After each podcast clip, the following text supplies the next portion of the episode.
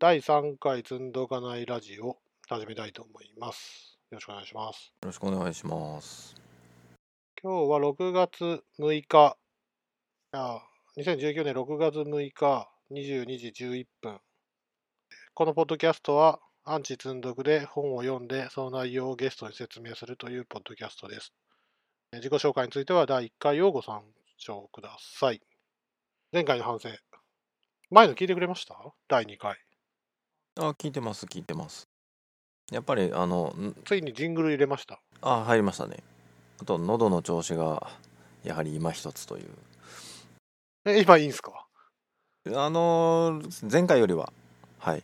ああ、そうですか。まあ、少しずつ。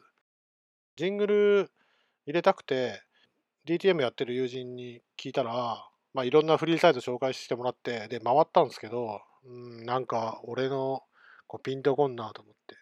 ピンとこんなと思っていろいろ回ってたんですけど、Windows の起動音とかって、起動音っていうシリーズがあるんですよ。ああ、なるほど、なるほど。パパーンとか、うん。ね、公式だと。で、あのシリーズを見ていくと、あ、これ、やっぱ始まると言ったらこれだよなっていう俺がピンとくるものがあったんで、ジャンル起動音マジおすすめです。ちょっと探して、探すときには、ぜひそのキーワードで。先週か、先週のやつなんですけど、一旦編集がミスって、まず最初に、ステレオをモノラルに変換するんですけど、その作業をするときに、こう、等倍で聞いてると遅いから倍速で聞いてたんですよ。で、倍速で聞いてるままエクスポートしたら、なんと、倍速のままエクスポートされちゃって、要は倍速再生モードじゃなくて、本当に倍速のままキャプってしまって、なんかアナログな感じしますね。そうで、編集してたら、気づいたら倍速だったっ。で、結局、倍速取りやめて、また一から編集し直したんだけど、もう疲れてややりたくなかったから、初めて無音をカットするプラグインとか使ったんですよ。ああ、自動で。いやもう自動でダーって見て、無音の部分をパパパパって切って、で、そのままガッてつなげたんです。そしたら、めっちゃ早口で俺喋ってるんですよ。うんうんうんうん。つまり、ゆっくり喋るっていうのが、単語と単語の間に無音を入れることが俺のゆっくり喋ってるんであって、こう、発言がゆっくりなわけじゃないんですよ。うんうんうんうん。良くないな、そういうのは良くないねっていう話ですね。それを反省として今日は本当にゆっくり喋ろうかと。もうだいぶさっきから早口で喋ってるけど、だ出だしは、そういえばなんか、ゆったりしてる感じはしましたよ。反省がね、1分ぐらいしか持たないっていうね。頑張ってやりやりますわ。はい。で、あと、僕の声が割れまくってる問題は、Mac の設定じゃなくて、Skype さんがなんかそういう設定あるみたいなんで、今日はちょっと設定変えてみました。はい。Skype に録音機能ってあって、それを有効にしてやると、30日間ダウンロードできる音声通話記録が残って、これ、今回収録1時間とかいつも喋ってるんですけど、それもダウンロードできるのかを、ちょっと試してみないと分かんないですけど、それ、最悪バックアップに使えるなと思うし、なんか、それをストリーム配信できるといいなとも思ってるんですけど、まあまあ、これはまた今度やるっていうことで。はい。あで、もっと大事な反省を忘れてました。なんとね、なんていう本を読んでるかっていうのを本編で言わないっていう。ああ、1回目で言って油断しちゃっている。はい。そういうわけで、もあの今日はちゃんと本タイトル言いますね。えー、Effective Ruby あなたの Ruby をより輝かせる48の特別な方法という本をやってます。はい。で今日はそれの項目7以降をやっていきます。で、ちょっと準備不足かもしれないなというのは、本当は、ね、土曜日ぐらいにゆっくり収録するつもりだったんですけど、いろいろあって今日収録することになって、項目なるべく読み捨てなんですけど、ちょっと大きいやつであの手間取ってるんで、まあまあ今日はあのできるだけ進めると。もしかしたらいつもより短くなるかもしれないですけど、まあそんな予定でいきたいと思います。じゃあ早速いきましょう。項目7、スーパーの振る舞いが人通りでないことに注意しようっていうやつですけども、ここに書いてあるのは、まあ、スーパーっていうのはメソッドじゃなくてキーワードですよというのが、まあ、ミソで、スーパー、まあ、ここでいうスーパーは、本とあるクラスを継承して作る。で、同じ関数名を作ると、そのメソッドをオーバーライドできると。で、そのオーバーライドされたメソッドの中で、あ親クラスの同名の関数呼びたいなと思ったら、スーパーと書くと呼べるんですよと。いうのがスーパーっていうキーワードの機能なんですけれども、まあ、それを活用する話で、こう、スーパー、スーパーってやってると、関数、親関数の、同名の親の自分の関数のようなメソッドか、メソッドというべきか、メソッドな気がするんだけど、本当はスーパーっていうのはキーワードですよと。で、その証拠に、単にスーパーって書くと、オーバーライドしているメソッド、つまり親クラスの同名のメソッドに、もう全引数を、もうブロックも含めて渡して呼び出すことができるので、いいよと。で、さらに、あ、そうか、まず前提として、Ruby はオーバーロードがない、多重定義がないんで、引数が2個だろうが3個だろうが4個だろうが10個だろうが0個だろうが同じメソッドが呼ばれるっていう体で、スーパー、カッコ開く、カッコ閉じるって書くと、引数なしのスーパーを呼ぶことができると。スーパー、カッコ何も書かないでやっちゃうと、さっき説明した通り、全引数渡しちゃうんで、引数なしで親メソッドを呼びたいなっていうときは、スーパーと書きましょうと。あ、スーパー、カッコ開く、カッコ閉じると書きましょうという話ですよね。でさらに、この本らしいなっていうことが書いてあるのが、まあ、メソッドミッシングをオーバーライドで処理を書くっていうのは、やり込んでくるとこう使いたくなるテクなんですけれども、書いちゃうと、そのスーパーって書いたときに、親にそのメソッドない、オーバーライドをしてないっていうエラーが出るはずが、メソッドミッシンを呼んじゃうんで、それややめた方がいいんじゃないっていうことですね。こんなとこですかね。スーパー使いますか？どうですか？うーん、そうですね。あんまり使わないかな。個人的には。僕も割と使わないかなと思ってたんですけど、でも、それ多分項目8の説明してからの方がいいのかな。項目8を聞けば、まあ、もしかしたらスーパーを使う具体的な事例っていうのは項目8なんで、ちょっとまず項目8先進みますか。項目8先進みますね。はい項目8。サブクラスを初期化するにはスーパーを呼び出そう。なんぞっていうと、えー単に継承したら、継承して、イニシャライズっていうところにあるんですけど、イニシャライズっていう、他の言語でいうコンストラクターか。コンストラクター書くときには、スーパーって書いた方が、まあ、いろいろといいよっていう話なんですが、まあ、ちょっと引用でスタートするんですけど、Ruby のクラスは伝統的な OOP スタイルのコンストラクターを持っていない。今僕が言ったコンストラクター、普通の他の言語で言うとコンストラクターだよねっていうのが、ここでは持ってないことを説明します。で、オブジェクトの初期状態を制御したい場合には、 initialize っていう名前のメソッドを書いて、そこに必要な処理を書いてくださいと。伝統的な OOP スタイルのコンストラクター。伝統的な OP スタイルって伝統的って何ですか？?C プラとか ?Java とか？うんじゃあ、じゃ Java なのかな。うん例えば PHP だと、えーコンえーアンダースコアアンダースコア construct コンストラクターうん。まあコンストラクターですよっていう体の名前ですよねそもそもうん。 initializer ってなんだっけ？ initializer って書く言語あったよな。気のせいかな。その、僕としてはコンストラクターあるのは当たり前だと思って生きてるんですよね。まあちょっと他のやつよ進めますね。 initialize っていうのは Ruby の普通のプライベートメソッドなので、自動的に親クラスに遡っていって、 initialize メソッドを呼んでくれたりはしてくれませんよというのがここに書いてあって、これは確かにで、C プラとか、Java とか、あと C シャープとか、で、ややこしいなってなるのは、大体この順序なんですよ。オブジェクト初期化する順序で、なんか、こうインスタンス作ったときに、どの順序からイニシャライズコンストラクターが走るんだろうっていうのを知ってないと、大体こう、ハマるプログラムを書いちゃう。もしくは、そういう勉強をしなくても、不勉強でも使えるようになんとかするというのが、なんか、テクとしてあるんですけれども、Ruby は単に initialize を呼びますよと。オブジェクトが new されたときに initialize を呼びますよってだけ決まってて、その initialize メソッドっていうのは、フックして入したときに呼びますよっていうことが決まってるだけであって、その関数のメソッドか、そのメソッドの振る舞い自体は別にその他のメソッドと変わらないというので、親クラスを初期化したかったら、ちゃんとスーパーと書けよと、最後に。最初でもいいし、最後でもいいんか。まあ、それはど動作次第か。にスーパーと書けよとね。いうことです。でそれとあと、 dup、Ruby で dup とかクローンっていう、こう、 initialize 以外の初期化が行われるメソッドがあるんですよね。うんうんで、それは initialize アンスコ copy っていうメソッドが呼ばれるので、これもオーバーライドするときは、 initialize アンスコ copy の関数のあメソッドの中に最後はスーパーって書いとかないと変なことになっちゃうよというのはここに書いてある。いやー、ほんとそうで、僕が最初ハマったのは、これ知らなかったんで、えっ、と、 Rails のモデル。はい初期値を与えたいってああ、はいはいはいはい。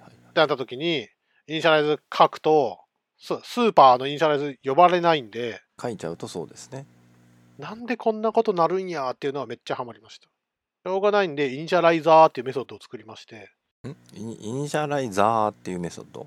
とか、 set default、あーあー、なるほど。あと、ドット new じゃなくて、ドット default っていううん。クラスメソッドを作って、そいつ経由でインスタンスを作ると、入した後、初期値をセットして、そのインスタンスを返すっていうメソッドを作ったりしちゃいました。うん。あれは多分スーパーって書くだけで現象は防げたんだなと思いますけどね。そうですね。か、えー初期値だけであれば、えーなんかコールバックとかでも作れそうな気はしますけど、ね。ああ、なるほど。そうなんですよ。 before save、Rails でいうと before save とか、あの辺フックして、なんか気に入らん値だったら書き換えるとかもやろうかな。そそういうスタイルなんかなとも思ったんですけれども、結局、何が足りなかったかっていうと、この initializer、initialize か、 initialize メソッドの挙動が理解できてなかった。Ruby っていうのは、 initialize は基底クラスの initialize を呼ぶんじゃないよというのが分かんなかった。そうですね。うーん、なんか、あんまり最近、昔は使ってた気がするしますけど、最近あんまり継承したサブクラスで initialize の中身書き換えたいみたいなことがあんまりないんですよね。なんでだろうな。昔はそういうのあったんですか？うん、なんか自分で考えた自分でしか考えてないあその例えば何かのフレームワークに乗っかってないようなコードを書いてた時にははいはい。なんかちょこちょこあった気がするんですけどうんうん。あんまり継承そのものを使わなくなったのか何なのかああ、なるほど。確かに、例えばモジュールインクルードするじゃないですか。はいモジュールって多分 def initialize 書けますよね。うん書けるのかな？多分か、えっ、と、理屈から言ったら書けますよね。多分そんなのエラーって言われないですよね、きっと。でその結果どうなっちゃうかっていうと、最後にインポートしたモジュールの initialize が走っちゃうってことですよね。うんうんそうなりますねそんなの、そんなのめちゃくちゃすぎるんで辛いから、やっぱ extend よりも mixin がよかろうっていう話になって、かつミックスインをするとなると、イニシャライザーがあると変になっちゃうから、取り合って変になっちゃうから、そういうのやめようっていうことで、なんかみんな、そういうハマりを避けた結果、そうなっちゃったんじゃないですか。あんまり喜んで継承を使わない風潮になってきてません？なんとなくそうなんですか。ミックスインするんですか？あ、ミックスインもしない。うんっていうかまあえっ、と継承がオブジェクト思考の嬉しさの特徴みたいな時期が昔なかったでしたっけ？例えば、継承すべきか、異常すべきかとか、あなんかその辺も要はオブジェクト思考を覚えて継承を覚えたら何でも継承でやってしまわないといけないんじゃないかって気持ちにはなったっていうのは分かりますけどね。うん。なんかそれの時期を過ぎてまあ別に継承まあしてるけどイニシャライズ書き換えたいとか思わないしとかああ、なるほど、ね。継承がありがたくてあじゃあでもそのオーバーライドしてスーパー呼ばなきゃみたいなのとかをあんまり考える機会が最近ないなっていう気はしますねちゃうからですかね。あそれはある気もしますはい避ける結果っていうのもあるし何でもかんでも継承じゃないっていうのの両方がある気しますね。C プラのライブラリ、クラスライブラリ使ってても本当思うんですけど、この辺の初期化する順序とか、この言語がどう振る舞うのかっていうのって、割と腕前にすごい左右されてる感があるんですよね。うん。だからこう、せっかく誰でも使えるライブラリを作りたいのに、ってないと、相当知ってないと使えない初期化手順とかになっちゃうとう、んなんかいまいちなんですよ。なんで使いやすいやつほど、そういうのを避けてるのかなっていう気持ちにはなります。そうですねだから、Ruby 勉強し始めた時にはやっぱ思ったのは、メンバー変数とか、まあ Ruby にメンバー変数って言葉ないんかな？えっ、とはいまあ内部変数か。オブジェクト変数とか、内部的に持つ？先週、あんだけ用語説明したのに、もう、なんちゃって用語で喋っちゃってるっていうね、あの言語でそう、あの言語で言う、あの言葉とか C プラで言うこの言葉って使うのは本当やめた方がいいと思うんですよ。その言語のその用語はそれを表現するために使ってるんだから。だけどまあちょっと便宜上使わせてもらうと変数の初期化？あれ今何の話なんだっけ？変数のにスーパーを呼ぶか呼ばないかそうそうなんですよ。いや、まあ、そうそうそうなんですけど、変数の初期化問題は本当に、例えば C, C プラとかだと、要は、ちゃんと0とか代入してやらないと初期化されないんですよね。あそうかそういうことか値とか与えないと。はい。なんで、あーなんかピンときたえっとそれですねあのー初期化しなくていいから Ruby うん、それもありますねそうなんですよ。その辺が、ライトウェイトランゲージで大体しなくていいじゃないですか。うんうんうんそこがいいなと思って。あ、そうだ、思い出した。何を話しようとしたのか。結局、その変数の初期化される順番とか、その辺っていうのが Ruby を覚えようとしたときすっごい気になって、それなんで気になるのかっていうと、それを知らないと、この言語に入門できないと思ってたんですよ。まず、Java とか C プラとか C シャープって微妙に順序違うんですよ。うんまず、あのメンバーメンバー変数はこう初期化されて、これがこうされて、規定クラスのこれがこう呼ばれてっていう順序が決まってるんですけど、それをちゃんと知らないと Ruby に入門できないなって思いながらやってた気がします。というわけで、いろんな言語を覚えたいときは、この辺をね、ちょっと気をつけて覚えてもらわないとって感じですね。覚えてもらわないと違うな。違いに着目してプログラムを書くことが大事。はまらない大事さかなと思います。こんなところで第8章じゃん？項目 8? そうですね、項目8、終わりですね。さっきも項目7と言った通り、これならスーパー使うだろうっていう話だったんですけど、今の議論からすると、いや、やっぱりスーパーを使ってあれこれするっていうのは、なんか今時じゃない。いや、スーパーを使ってイニシャライザーか、コンストラクターをと言っちゃダメだね。えっ、と、Ruby でいうイニシャライズを使ってあれこれするっていうのがそもそも今流行ってないから、なかなかスーパーを使わないんじゃねっていう話ですね。まあ、そう僕が使うとしたら本当にスーパーだけ書く丸投げするやつ。それ、それ、それ書かなきゃいいだけじゃないですか。あ、なんかた、例えば、 extend して、ああなんなんかだけ1行2行足してじゃああと丸投げよろしくねみたいな。はは。ぐらいかな。なんかそあんまり考えてやりたくないというか。ね。こでいじっちゃってるってことはもうなんかそのちゃんと置換原則に従ってないんじゃないかみたいな何のために継承してるか分かんない問題ですね。ですねあのシグニチャーが一致しちゃんと一致してますこれみたいな気持ちになっちゃうんで なるほど。もう原稿の半分終わりましたね。大丈夫ですか？はい。はい、次9。Ruby の最悪に紛らわしい構文に注意しよう。最悪に紛らわしいとは、えーストレートに。セッターメソッドは明示的にレシーバーを指定しないと呼び出せない。まあこれのことですね。つまり、セルフドットとか書かなきゃいけないシーンがあるっていうところですね。わかりますかね？あーなるほど例えば、はい、アットリビュートアクセッサーって書くと、他の言語で言う、まあ、この言語でも、この本の中にもセッターって書いてあるんで、セッターメソッド、ゲッターメソッドって書けるんですけれども、Ruby の場合は、アットリ、ATTR アンスコですね。ATTR アンスコアクセッサーとか、リーダーとかって書くと、まあ、プロパティを定義できる。長々書かなくても、セッターとゲッターが自動的に定義されるみたいなところなんですけれども、Ruby の場合、セッターメソッドっていうのは、変数名イコール。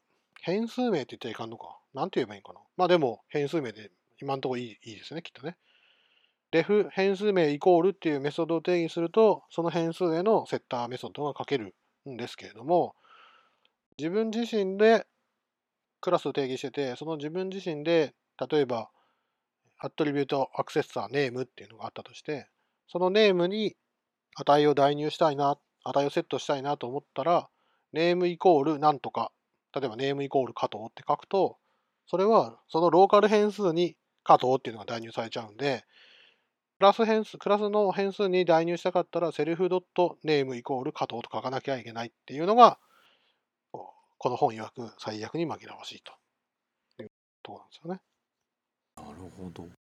うん Ruby 第1回の時にハテナのメソッド名ハテナの話とか、メソッド名びっくりだと、例えば例外を投げることがあるとか、破壊的なメソッドであるっていうのは暗黙的に、別に誰か約束したわけじゃないですよね。暗黙的にそう定義してるんですけども、関数名の最後にね、記号が使えるっていうのは結構珍しくて、書いてて結構気持ちいいんですよね。はてなって書くと、確かに if 文っぽいなって感じだし、びっくりって書くと、あレスキュー、キャッチ、他の言語で言うとキャッチとかかな、例外を捕まえなきゃいけないのかなっていう気持ちになるんで、割と読みやすいし分かりやすい感じなのかなと思いますが、ここでは最後イコールって書くと、今言った現象が起こるという。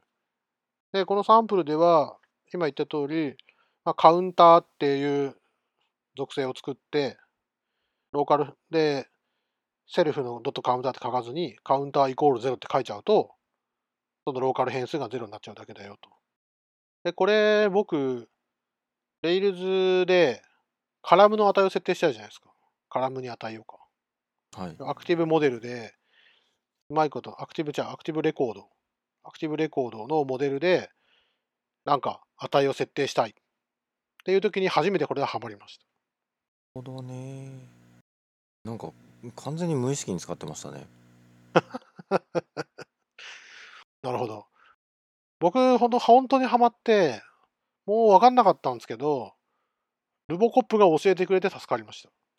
ルボコップが、お前、変数ここで宣言してるけど、これ使ってないよとか言われて、いやー、ルボコップさんもアホだな、使ってないんじゃないんだよと。これはローカルの変数に代入してるんだよ。あ、ローカルじゃなかった。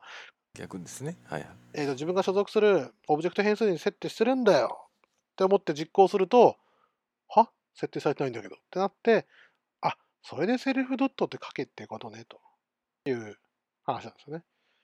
一回 self 使うと、もう理解する前までは怖くて、もう全部 self つけてたこともありました。 self、self、self、self、self これもまた RuboCop さんが、お前 self つけすぎじゃね？これいらねえ、これいらねえ、これいらねえって言ってくれて、理解が進みました。はあ、なるほどなと。で、この本曰く、 self でコードを汚さないようにしましょう。って書いてありました。まあ、要はたくさんつけん、何でもつけんなってことですね。なるほどな。なるほどな。これは、そのなるほどなは、き人の気持ちが分かったんで。いやそうですね。なんだろう。 Rails 書いてる時は Rails のサンプルをこう一生懸命見ながら書いてたのでうんうん。なんか自然とそうなっていた気がしますね。あで普通のオブジェクトだとあんまりこの書き方しないですよね。っていうか僕はしないんですけそどーあー、はいはい。要は、アトリビュートアクセッサーって書いちゃって、特にセッターメソッド作らないですもんね。うーんもそうだしその何かの変更したいんで変更のメソッドに引っ掛けて何かやりたいみたいな時はまあもっと普通のメソッドっぽいのを作るしああ、なるほど。ただ代入したいだけなんだったらえっ、とアットマークから変数名を書いてそのまま代入しちゃうそれは良くないコードかいいコードかっていうサンプルの一つに、クラスレクト、長方形っていうクラスがあると。で、X と Y。幅と高さと言うべきか。幅と高さがあって、面積を返すメソッドがあると。面積を内側に変数で持ってて、幅とか高さが設定されるたびに、内部的にその値を計算して持っていくと。要はキャッシュですよね。キャッシュ的に。そうなると、セット幅とかセット高さって時にフックして動かしたいと。っていう時にはこういうセルフを使わないと実現実現できませんよってことだと思うんですけど、これ ありだと思います 僕だいぶなしだと思うんですけど。うーんそうですね今何でしたっけ？リアクティブうんうん。でありますよねその JS とかではいはいはいはい。あれみたいなことを実際にやりたいってなるとまあ多分そんな感じにはなる一番単純にやっちゃうとそうなる感じはしますねああ、なるほどね。まあ、リアクティブ的なやり方だと、多分 X と Y の変更を見張ってて、で、それをフックして、ビューを書き換えたりなんだりするってことですよね、きっと。うんうんなんでまあ、それはセッター、ゲッターを見てるって感じか。ああ、うんなるほどな。例えが良くなかったか。まあ僕が言いたかったのは、とある変数を変えたつもりが他の変数の中身も変わるっていうのはありかなしかっていう話だったんですよね。ああはいはいはいで、今、渡辺さんがおっしゃったように、例えば、セット、幅、びっくりマークって書いてあって、そこに幅を渡したら、なんか勝手になんとかも変わったってなったら、ああまあ、そう、メソッド名的にそういうこともあるような名前だからそんなもんかなと思うんですけど、オブジェクトドット幅イコール30って変えたときに、なんか他のやつの値が変わってるってなると、いやいやいやいやっていう気持ちになるなと。うんうんうんうんうん。うんそうですね。まあでもなうんそうだな。でも確かにアクティブレコード書いてるとなんかそんなのあったりしますね。うん、特にね、 before save とかバリデーションとか絶対ありますよね。半角を全角に置き換えたいとか、電話番号のハイフンはストリップしちゃうとか、うんうんその辺は絶対 self ドット phone number イコールえ self の phone number のハイフンを落とすとか、そんなんで書きますもんね。うんまあそれ言っちゃうと Active Record 自体がアンチパターンでしょって言われるとまあそうそうっすねっていう言うしかないところああ、アクティブレコードアンアンチパターンなんですかあの SQL アンチパターンではアンチパターンって言われてますよね明確にねああ、え、つまるところ、あ、アクティブレコードがってことですか？アクティブレコードパターンっていうあのパターンがアンチパターン。ああ、それは保存するときとかにフックして名前変える、変えさせるっていうのは良くないよって話ですか？えー、というかデータベースをおマッピングするやり方として良くない、それはデータベースレイヤーで制御しろってこと？それともアプリケーションレイヤーで制御しろってこと？そうんとね 余計なこと言っちゃったかな？えっ、とだいぶあの記憶が薄れてるところもあるんですけどあ大丈夫ですよ。あ本持ってきましょうか。じゃあ今からエフェクティブ Ruby から SQL アンチパターンに変えます。アンチパターンうちもありますよ。記憶が薄れちゃってるとこありますけどなんかあのあれですよねえっ、とエンタープライズアプリケーションアーキテクチャパターンはいはいはいはあれでアクティブレコード紹介されてるけど、い。うんうん。SQL 的にはあれ SQL アンチパターンの本の中ではあれはもう明確にアンチパターンですよねっていうような言われ方でね。僕自身は、まあ、レル Ruby のアクティブレコードは素のアクティブレコードパターンとはちょっと違うかなっていう気はしてるんですけどああ、なるほど。じゃあ呼び名の問題ってことね、今のは。アクティブレコードって言ったって、そのアクティブレコードじゃないよってことですね。まあベースはそうですけど実際そのアクティブレコードの真似をして他の言語でやってみるとうんうん。意外といやこれちょっとむしろないややらない方がいいんじゃないみたいななったりするので before save とか validate で値を変えちゃうっていうのは、やっぱ良くないと僕は思いますね、やっぱ。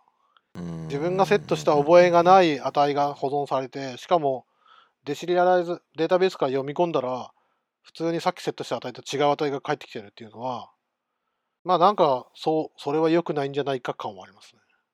そうだからなんかその辺を今ばらしてった方がいいんだろうねっていうのは考えてはいますねいつもねそのコールバックに詰め込んじゃうとコールバックの中でコンディションを見てみたいなことやるじゃないですかうん。そうですね。このアトリビュートを書き換えるためにこっちのアトリビュートを見てみたいな処理がいっぱいになっちゃって何が何だかよく分かんないみたいなことはやっぱりあるんでそうだね。例えば、会員情報が石川県人だったらこっちとか、福井県人だったらこっちとか、その石川県人だったら、え福井市に住んでることは絶対ないんで、バリデーションエラーにするとか、絶対ありますもんね、そういうの。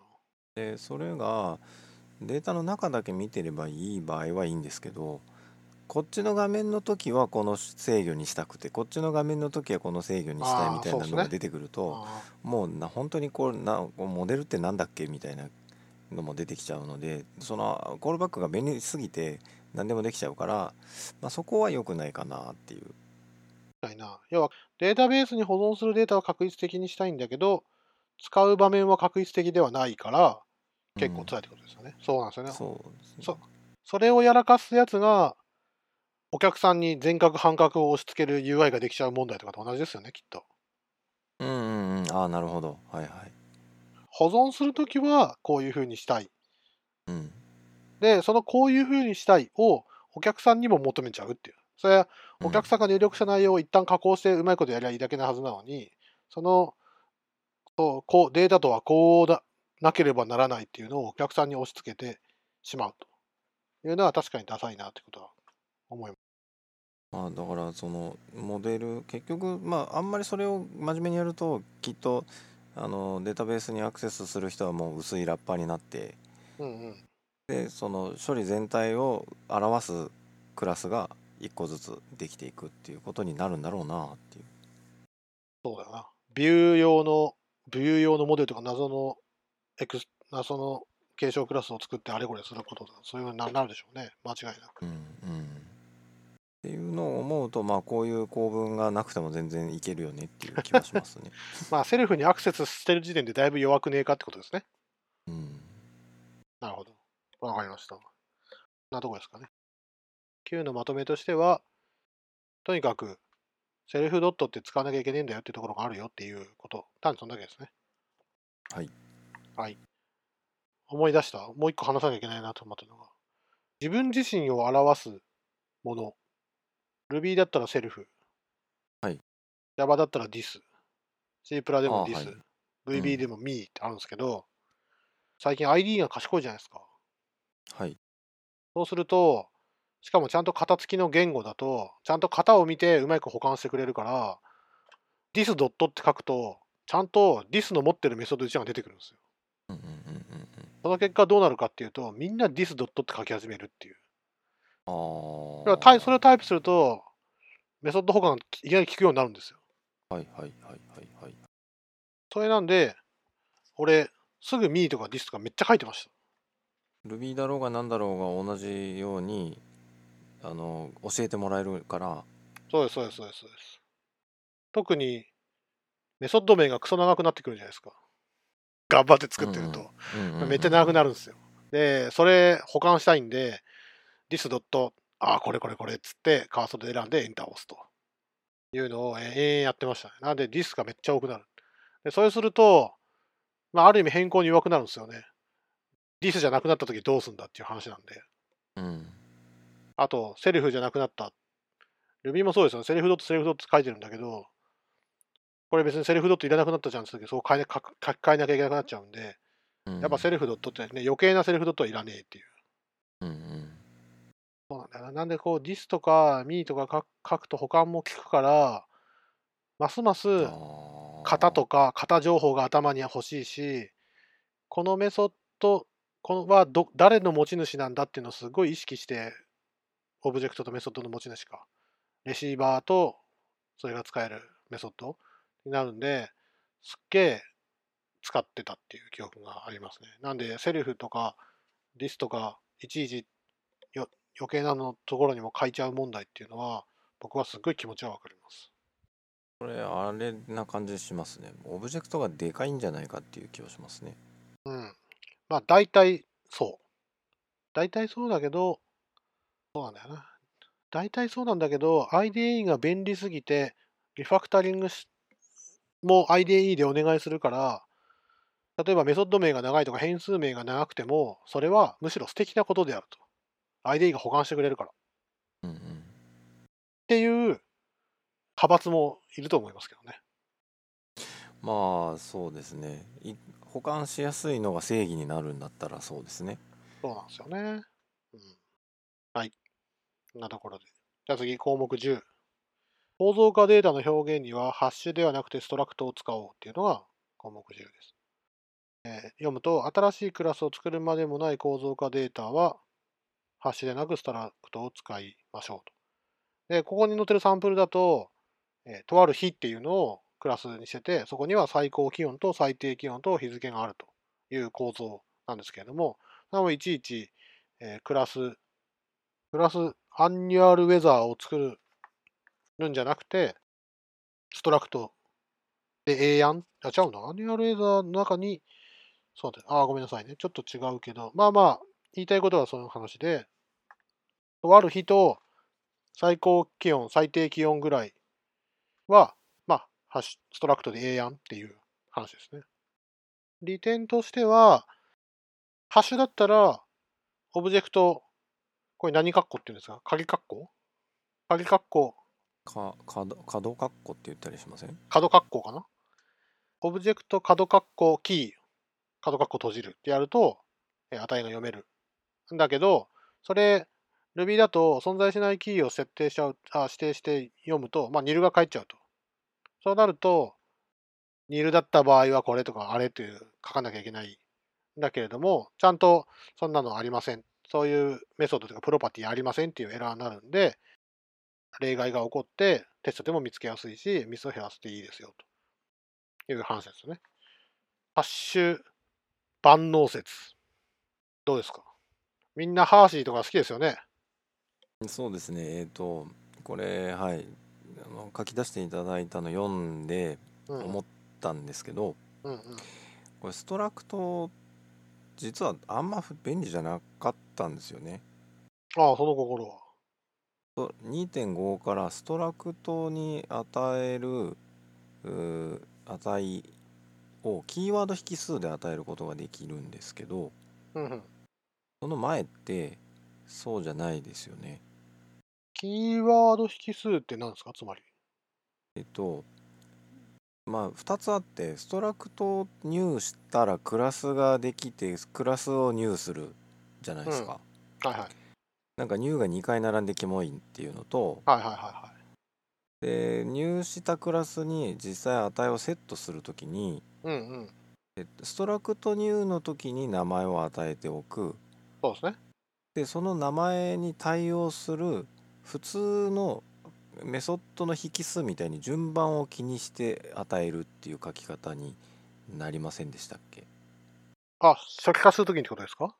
ストラクトを入したクラスに入でデータを与える初期値を与えるとああ、そういうこと。あ、きはいはいはいはい。つまりキーワード引数を出すってことは、引数、えっと、普通の引数は単に配列っぽい、例えばはい、1、順番気カンマにしなくて3、カンマなんとかだったけど、今はネームコロン、名前。そうですそうですキーワード引数にできれば名前の順番気にしなくてもいいというかはいはいはい意味がわかるからはいはいはいはい。その他のハッシュの初期化とかうんうん。ああいう感じで全然使えるんですけど2.5以降はね、はいはいはいはいはい。でその前はあんまり便利じゃないっていうかこれコードがあんまり読みやすくないというかあーそうなんですか？そんな感じしません？順番に意味があるのってなんかあんまり好きじゃないんですよね。僕はね。あー、なるほどね。そういうことか。要は初期化するときに、初期化そうストラクト入の時に名前を与えるけどっていう。このサンプルでは、思いっきり順序、CSV をパースして食わせてますね。ロー番号、うんうんうんうんうんうん。列番号を配列のインデックスとして食わせて、その番号を与えるというふうにやってますね。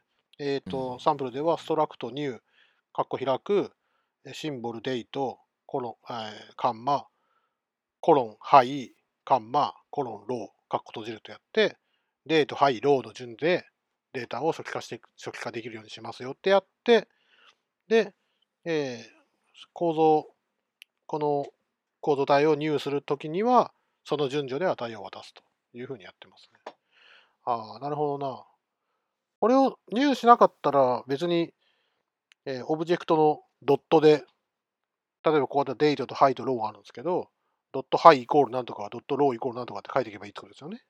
まあまあまあはいそれはそれで嫌ですけどね なんかなんか嫌ですけどさっき、ダサいから、まあ、それがいまいちやっていうのがみんな知ってて、みんな分かってたから2.5で、そういうキーワード引数で、えいやと渡せるっていうようになったってことですね。と思ってます。はい。うんうん。だからその、はい、例で上がってるハッシーとか、うんうん。まあ、実際使っ,、まあ、使ってる人が多いから使うようになったっていうのは僕はあるんですけど、まあ、そのハッシーマのように初期化しやすくなった2.5以降のストラクトだったらあもしかしたらいいかもなみたいな気持ちにはちょっとなりましたね。ハッシーはこれ何が喜ばれて使われてるんですか？うーんこうあんまりちゃんと話したことないですけどやっぱりめあの今だと Rails だと、えーアクティブサポートの機能でうんうん。メソッドっぽい呼び出し方できますよね。な、何がですか？あ、な、中身がってこと？えっと、えっと、うんうんアクティブモデルでもアクティブサポートの機能でうんうん。例えばパラムズとか、うんちょっと脱線しちゃってます？あ、いや、え、は、そそれが Hashie と関係あるんですか？えっとその、うん、ごめんなさい。整理できてなかったですね。えっと1個はメソッドのように値を取り出せる、メソッドのオブジェクトからってことですか？そうです。あのハッシュだとうんうん。そのカッコでああ、はいはいはい。取り出さなきゃいけないけど、はい。この Str uct と同じ話ですよね。はい、でハッシーマッシュとかだとうんうん。メソッドのように取り出せる。はいはいはい。のであのハッシュのように使えてかつそのメソッドのように取り出せるの便利だよねっていうか、うんかっこいいよねみたいなこれストラクトと何が違うんですか？ストラクトと違うのはそのさっき言った当初はあのああー、そういうこと。初期値の与えは方はははなるほどねハッ。シュを初期化しているかのようでいてそうか。オブジェかっこいいオブジェクトのプロパティアクセスみたいな呼び方ができるっていうなるほどね。さあ、ハッシュを more better Struct にできるっていうのが Hashie だったんだ。というふうに捉えてますね。ああ、なるほどね。なんでその目的で使ってるんであれば Struct に置き換えていくっていうのは全然ありな気はするなって思いました。なるほど。僕は本当にハーシーき嫌いなんですよ。嫌い、うん違うなど。どどれが？ハーシーが好きじゃない。うん好きじゃないというか、なんて言えばいいんかな。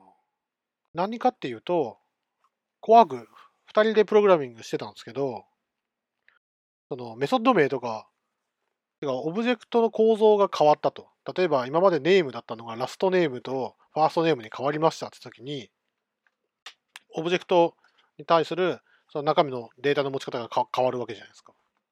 で、ネームっていうのはもう、えーノーメソッドエラー、えーラストネームとファーストネームっていう風に置き換えてほしいのに、それをハッシュでやっぱり作っちゃってたんですよね。うんうんあ、嘘ついた。 Hashie で作っちゃってたんですよね。そしたら、鍵括弧でもアクセスできるし、ドットでもアクセスできるし、メソッド名が変わった時に、 NoMethodError を投げてほしいのに、なんか nil で動いてるんですよ。あそんな、要は誰かが、えー Hashie で作作るオブジェクトの中身を変えましたと。その結果、 name っていうプロパティはなくなりました。っていう状況なのに、ハーシーで作ってるから、鍵括弧、ね、ネームとか書くとセットできちゃうんですよね。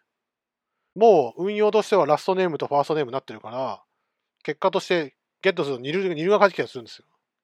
これ、加藤君なんかは、これプログラム止まるんだけどって言われたときに、いやいやいやいや、これ、何？勝手に、勝手にとはな失礼やけど、名前変えちゃったから単に止まってる、あのそんなメソッドないないんだけど、無理やり動いちゃってるだけですよって言いたい言いたかったんだけど、これは動いちゃうと。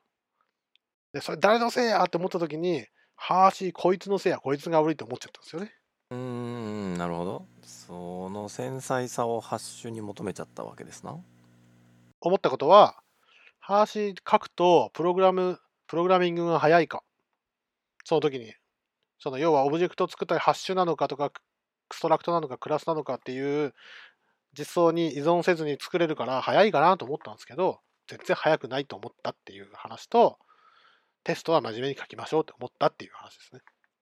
あのつい昨日、うん今朝僕は日記を書きましておお。最新のエントリーがあるんですが ここで紹介した方がいいんじゃないですか？ちょっと、ななんていう、なんていう名前のブログなんですか？えー、ああありがちっていう日記がありましてああ、ありがち。あーの後は、のあの超音符ですねの。伸ばすやつですね。そうですねはい。ああ、ありがち。はい。ああ、ありがち .net すら？ははいそれはダイアリーあはああ。ちゃんとダイアリーが検索トップに来ますね。あ、6月5日。昨日ですね。はい。これがですねなんか聞いた単語が並んでますね。ハーシーがどうだとか。これのダッシュっていうのを見つけてハーシーダッシュじゃなく。てダッシュっていうのがあってうんうん。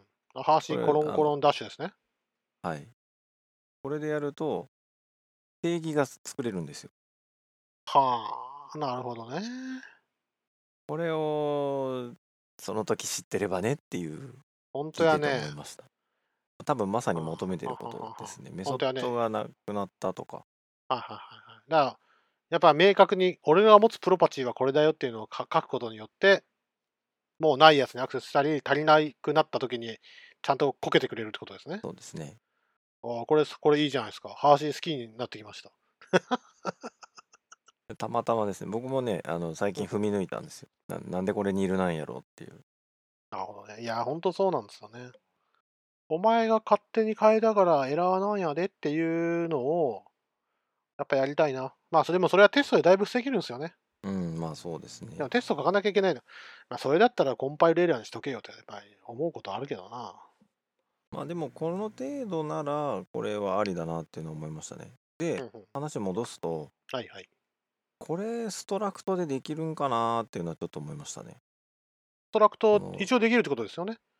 メメノーメソッドエラーでこけるのは間違いないんで。でも、リクワイヤードは多分真似できないですね。うんこの値が設定してないのは許されないってことですよね、これ。そうですねこれは真似できないな。なるほど。あ皆さん、ああ、ありがち読んでください。6月5日のエントリーです。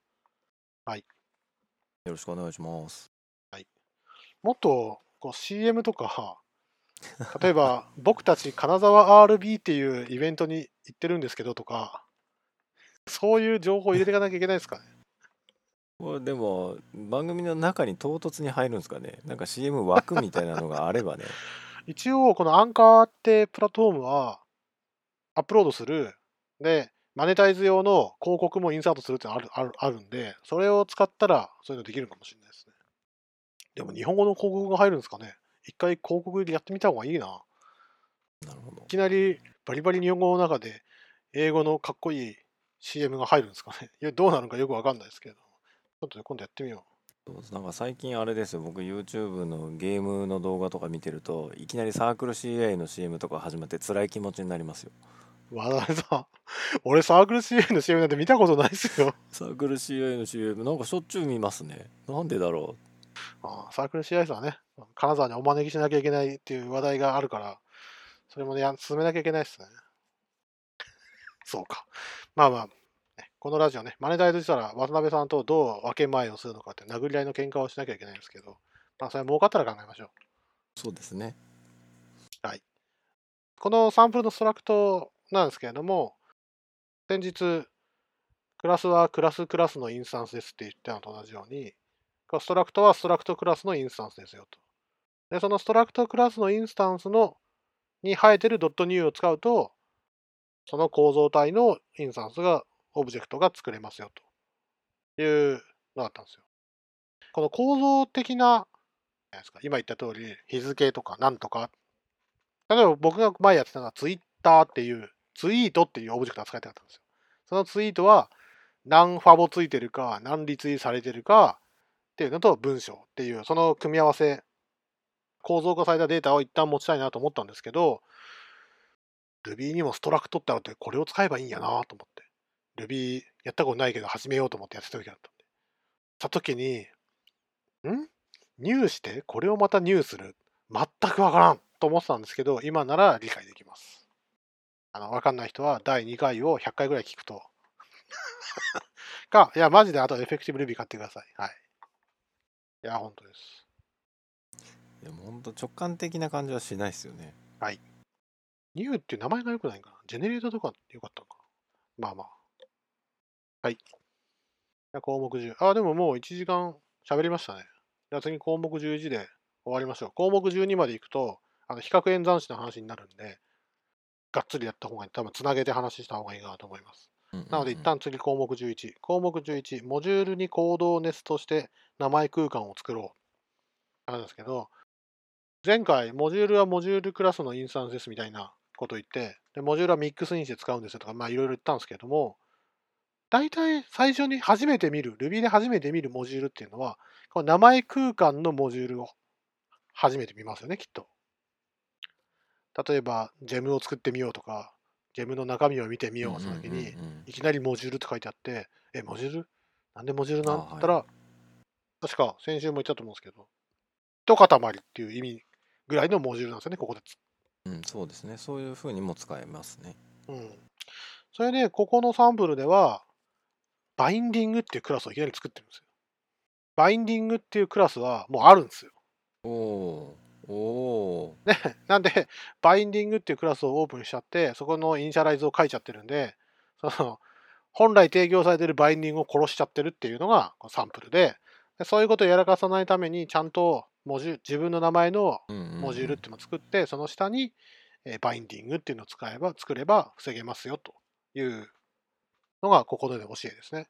うん、でそれとあと、こうしてねっていうのに、名前空間、モジュールをネストして名前空間作って、それとディレクトリの構成を合わせましょうねって。さらに、最後の教えとしては、汎用的な名前は重複しちゃうんで、明確にトップレベルのなんか、例えばアレイとかハッシュを使いたかったら、コロンコロンアレイって書けばちゃんと使えるよというのが、ここの、ここでの教えですね。僕一番聞きたいのは、ディレクトリ構造と名前空間の関係なんですけど、これ誰が決めたんですか？誰、誰のおすすめ？ジェム ?Ruby の世界？うーん。形式的に？ルまあえっ、と Ruby の標準のライブラリも多分そんな感じになってませんかね。じゃあ、慣習的にってことだ。うん。でそれもなんか多分パールもそんな感じだったような気はないではないですね。うんうん。まあ、ここに書いてある、40ページに書いてあるのは、名前空間を使うときには、プロジェクトのディレクトリ構造に名前空間を合わせるのが普通だ。普通。なんで、まあ、普通に従っておきましょうってことなんですけうん。普通。そうですね。逆にこれ従わない言語ってあるんですか？まあ自由自由別に Ruby は自由ですけどど。例えば、 React とか書いてて、コンポーネント、あ、例えば JavaScript ですね。 React JS とかやってて、コンポーネントはコンポーネントディレクトリに置かなきゃいけない。モジュールはモジュールディレクトリに置かなきゃいけない。っていろいろ決めてるけど、結局、おすすめとか、こうあるべきっていうのはあんまないんでしょ、あれは。自分で相対パス書いて、インクルードとかしちゃう。インクルードじゃなくて、リクワイヤーって書いちゃうんでしょ。うんうんうんうんうんうんあ、インポートか。インポートって書いちゃうんでしょ。まあそうですねあれはなんかまだみんな一生懸命頑張って迷ってるところはありますよねあとね、Rails から入ると、ディレクトリの名前と、クラスの場所とか、モジュールの場所っていうのを、正しく合わせないとまともに動かないっていうのは、誰の仕事かっていうのが分かんなかったんですよ。例えば、コントローラーはコントローラーズの下に書きますよね。うんうんアップすらコントローラーズの下に書きますよね。で、ちゃんとクラス名とファイル名が合ってないとうまく動かないですよね。うんうまくロードされないというべきか。はい最初にそれから入ると、はいあ Ruby というのはそういう世界なんだって思っちゃったんですよ。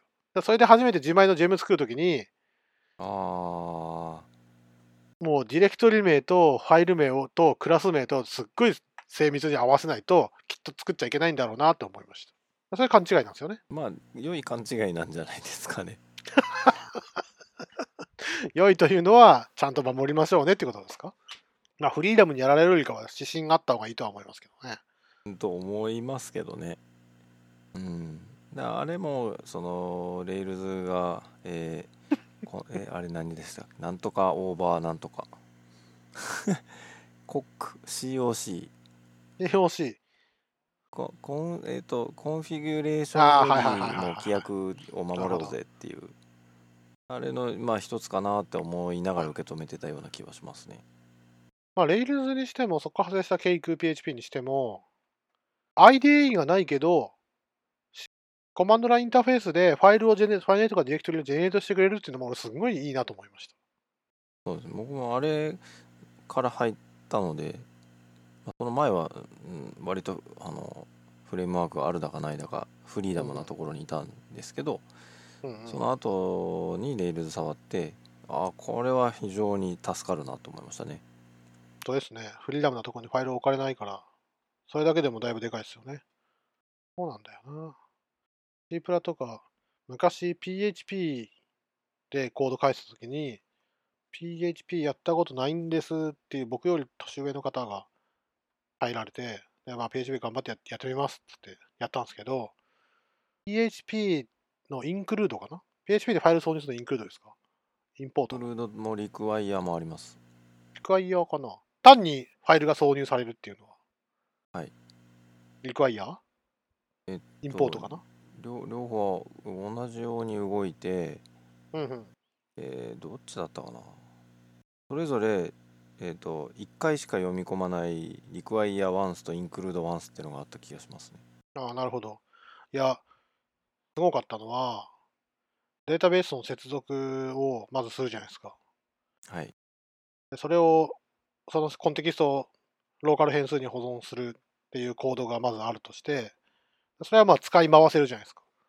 はいねだからそれは関数にして、なんかうまいことすると使い回せるから、その関数にしたものをインクルードとかインポートするんだろうな、してる、作ってるんだろうなと思って、ある日突然ソースコード見たら、なんと、インターフェースがその変数だったんですよ。何言ってるか分かんないと思いますけど、とあるファイルで、ドルコンテキストイコールデータベース接続のコンとか書くじゃないですか。うんで、そのとある変数っていうのをグローバル変数でそのまま引き直して、次の行で使うんですよ。ん？つまりデータベース接続 .php ってファイルがあるでしょ？はいその中で、ドル A イコール接続と書くと。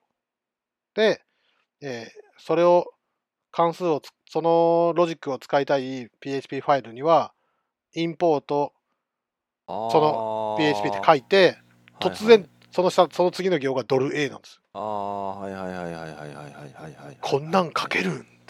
まあまあうんはい自由ですまあ、イねンクルード、ね、C, C 言語とか C プランのインクルードとかも自由だから、そんな書けるっちゃ書けるけど、まさかこんなことを書く人がおるとは、っていうのをすっごい思ったんですよ。で、なんでそんなことになったのかなって時に思ったのが、今言った通り、こう規約とか、こうは作らないんやでっていうのを、コンパイルエラー以外に教える方法がないんだろうなって思いました。うん昔は確かにそんなん普通でしたねああ HP3 とかねまあ、要は規約もなんもないもんね。うんまあクラスもまともにあるだかないだかですよねああそういうことか。ったような気はするけどなんか非常に繊細で書いてる順番に依存してて。ああまあ、僕、古い PHP やったことないんで、あのそういう文化が一応あはい。なかったというか、ね。文化があったと言っちゃ変か。それが許されてた時代があったってことですね。そうですね。えっ、ととにかくインクルード途中途中に HTML の途中に HT PHP のコードがギャッてははまるとまあだからなんだろう僕がよく昔言ってたのは高級サーバーサイドインクルード。高級サーバーサイトインクルーそれもあんまりみ皆さんあんまりもうピンとこない。サーバーサイトインクルード。まあ、インクルードっていう言葉がね、いろんな言語にによってよりますけど、いやえっ、とね SSI って CGI とはいはいはい一緒に出てきた言葉なんですけど、うんまあ、要はちょっと HTML の中に混ぜ込むことができて、まあ、なんかそこにシェルがかけたりみたいなそんなのがあったんですよ。はい。はいはいはい昔は .shtml みたいな拡張子があってそれがサーバーサイドインクルードで動いてますよみたいなのがあったんですけど PHP ってまあ高級 SSI だよねみたいな気持ちそれのはありました。はいはい。それのよりでかいのをかけるぜバージョンってことね。そうそうそうなるほど、なんね、でその頃の文化だとそんな感じあのもういきなりグローバルに露出したみたいなのは全然ありましたね。ね。あれですよ。プキウィキの中とか見るとすごいですよ。ああ昔の懐かしい実装だからその、昔のやつ。もうねファンクションの中がグローバル宣言だらけなんですよ。ああなるほどね。あっちゃこっちゃではい。C プラとかでいうとか Java でいうスタティックをつけたくてつけたくてしょうがないって人なんですねまあこの辺のやり方とかもそうなんだよな。結局 Rails とかとコード規約とかもそうだ。絞った方がクオリティ上がるんじゃねっていうのはまさにそういうことをやっちゃうのを防ぐってことなんでしょうね。うん。まあそのもともと Ruby がすごい自由なのでうんうん。で PHP、まあ、DHH も PHP やってましたよね。うんうんでその比較的自由な世界の中でまあ俺俺な多分 Rails になる前の PHP のフレームワークとかも多分作ってたと思うんですよ。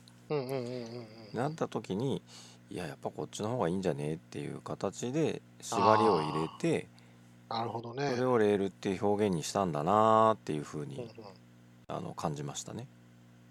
むしろ自由に書けない方が効率いいところもあるからそういうことをやるためにその専用の言語が欲しいっていうのはみんな思いますもんね。うんその結果 PHP じゃなく C プラじゃなくて PHP だなとか PHP じゃなくて Ruby だなとかなんとかだから JavaScript だなっていう気持ちが湧いてきてそっちベースでちゃんと言語の選定とかもできると、まあ、腕前上がっていくんだよなって気がしますね。はい。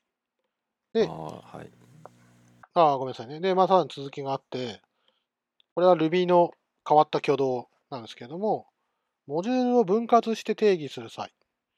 例えば、モジュール、このサンプルでは、スーパーダンクリプトっていうモジュールを、module、SuperDumbCrypto、KEY イコール password、KEY っていうのは定数ですね。大文字から始まって、で、 end で閉じると。つまり、 module SuperDumbCrypto の中には定数、キーイコールパスワードだけが決まっていると。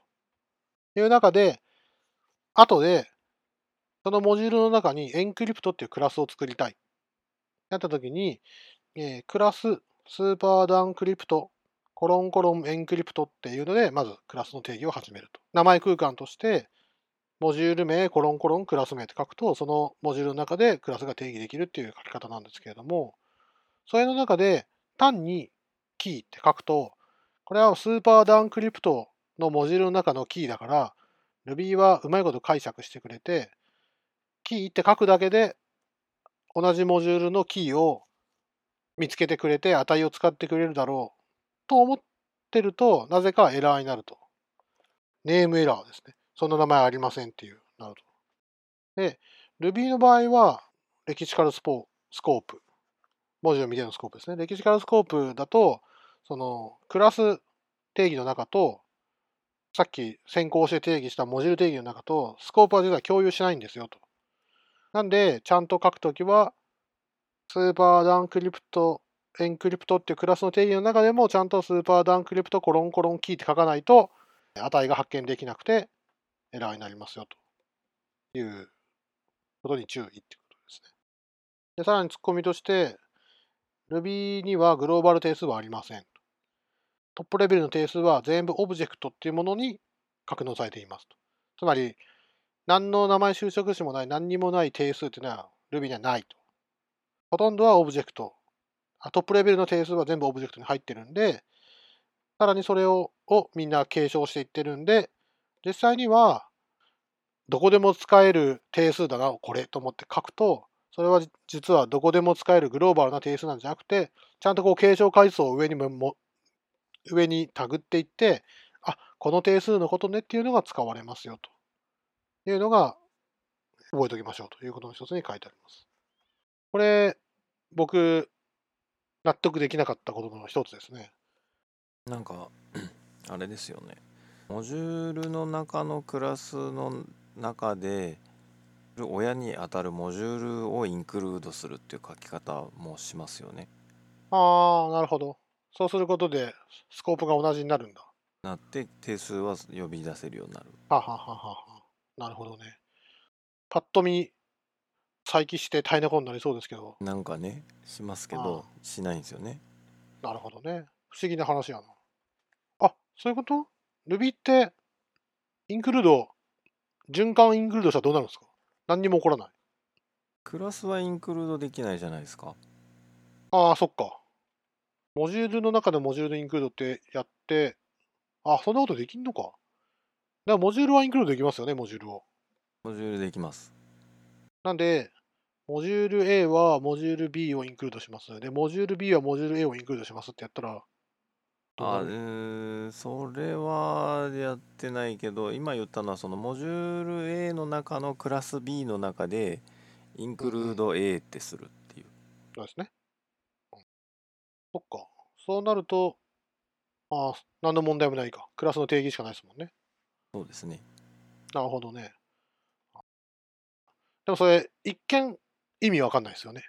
なんかうんあおあーって思いますけどまあ慣単にれちゃう定数、ううんん、なるほどね。単に定数とか、その辺が、まあ、見よくなるっていうことですね。そうですねまあでもそれ、そういうふうに書いておくべきですよね。そうじゃないと、いちいち、例えばクラス名が変わった時に大変なんですよ、これ。うんうんうん全部痴漢すんのかよってなっちゃうんで、今のインクルードするやり方が一番賢いなと思いますね。安いなと思います。はい。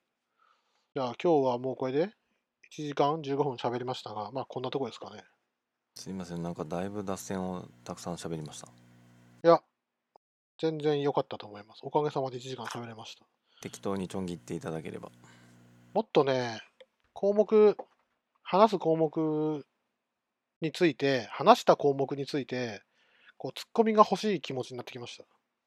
で、前回の反省を少しずつ入れていかないといけないなと思って。前回のフォローアップか。あそこはああ言ったけど、実は間違えてこうでしたとか、これ調べたらこう書いてありましたとか、その辺を少し話す時間を設けた方がいいなと思います。あまあ、あそんな反省なんてせん方がいいんかな。続けるコツとして一方的に。うんうんまあまあまあまあまあそうですねでもさすがにですよ、週に1回1時間半収録して1円にもならんって結構辛いんで、なんかうまいことマネタイズしなきゃいけないなと思ってます。あ、番組ステッカー作りましょう。はい。まあでもそのうんあの反省してるかどうかはともかくとして過去のネタを。いい具合に料理し直せばあのコンテンツを作るっていう意味で言うとだいぶ量産しやすいとは思いますねあ無限に、無限に話せるよな。例えば今、エフェクティブ JavaScript とか、エフェクティブ Java あるんですけど、手元に。はい。これが果たしてモダンなのかっていうのは実は分かんないんですよ。多分モダンじゃないんですよ。エフェクティブ Java っていつの本でした？めっちゃ昔なんですよ。ねはい。エフェクティブ Java。Amazon で第3版。第3版で、えーっと、第3版、出版社2018年10月30日。あ新しい。あらへあ、それは Kindle 版でした。ええー単行本版は、あ、単行本版も2018年10月。え、第3版、あ、第3版去年の末出たんじゃないですか。おおそういうこと？じゃあまずそれをゲットするとこからああ、そうですね。うん。2019年2月に最新ではないもの、効果的な使い方が学べるとおっしゃってらっしゃいますね。あなるほど。ねちょっと Java を語れる人を見つけてやんなきゃいけないんだよな。はい。じゃあ、今日はこんなところで。はい。はい。じゃあ、第3回はこんなところです。えー第4回は、様々な10日の違いを理解しよう。で、その項目13がコンペアラブルの話なんで、比較系の話ですね。大好きなイコールイコールイコールの話ですね、きっとこれ。大好きそうそう大好きまあ、はい、好きだけどそんなに詳しくないですよ まあまあまあ、これちょっとね、あの、勉エフェクティブルービー勉強していただいて、はいあやっていきたいなと思います。はい。じゃあ、これは来週ぐらいにやるんで、来週は出張なんでちょっとわかんないですけれども、まあ、タイミングがあったらまた収録してやりましょう。はい。はい。えーじゃあ、第3回はこのぐらいで、はい、じゃあ、第4回も聞いてください。どうもありがとうございました。ありがとうございました。